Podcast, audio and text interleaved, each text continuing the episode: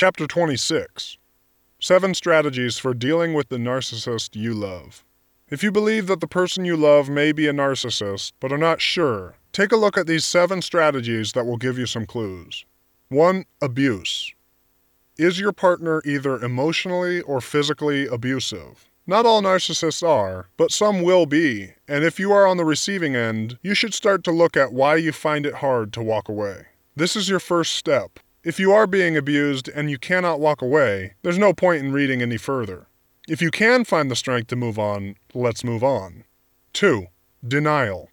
You would know denial if you saw it. It is the number one of all defense mechanisms. The more denial your narcissist exhibits, the less chance there is of being able to help them change. Can your partner admit when they are wrong, or when something is wrong about their life? Some narcissists do recognize what they are going through and will seek help, usually a vulnerable narcissist, and they are more likely to stay with the treatment plan once it's underway.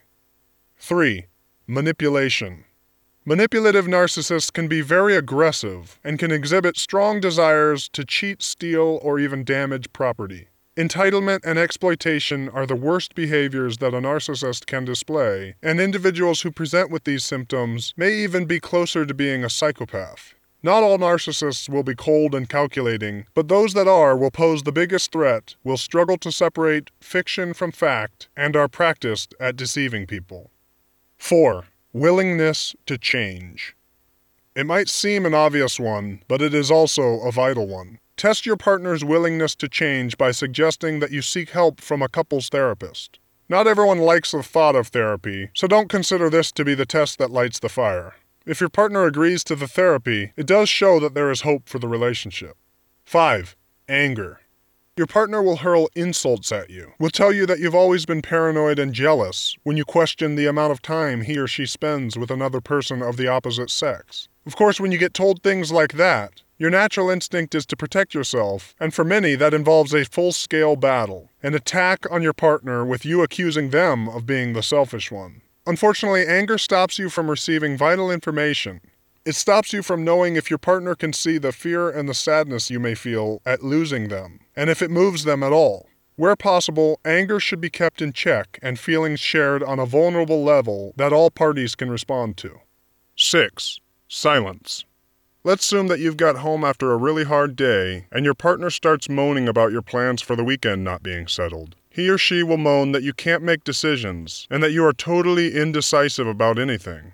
Condescension doesn't always provoke anger. If your self esteem is already low, those kinds of remarks just serve to shut you down and bring on the silence. But if you want things to improve, you have to speak up. Withdrawal into silence is a way of coping, but it isn't always the right way.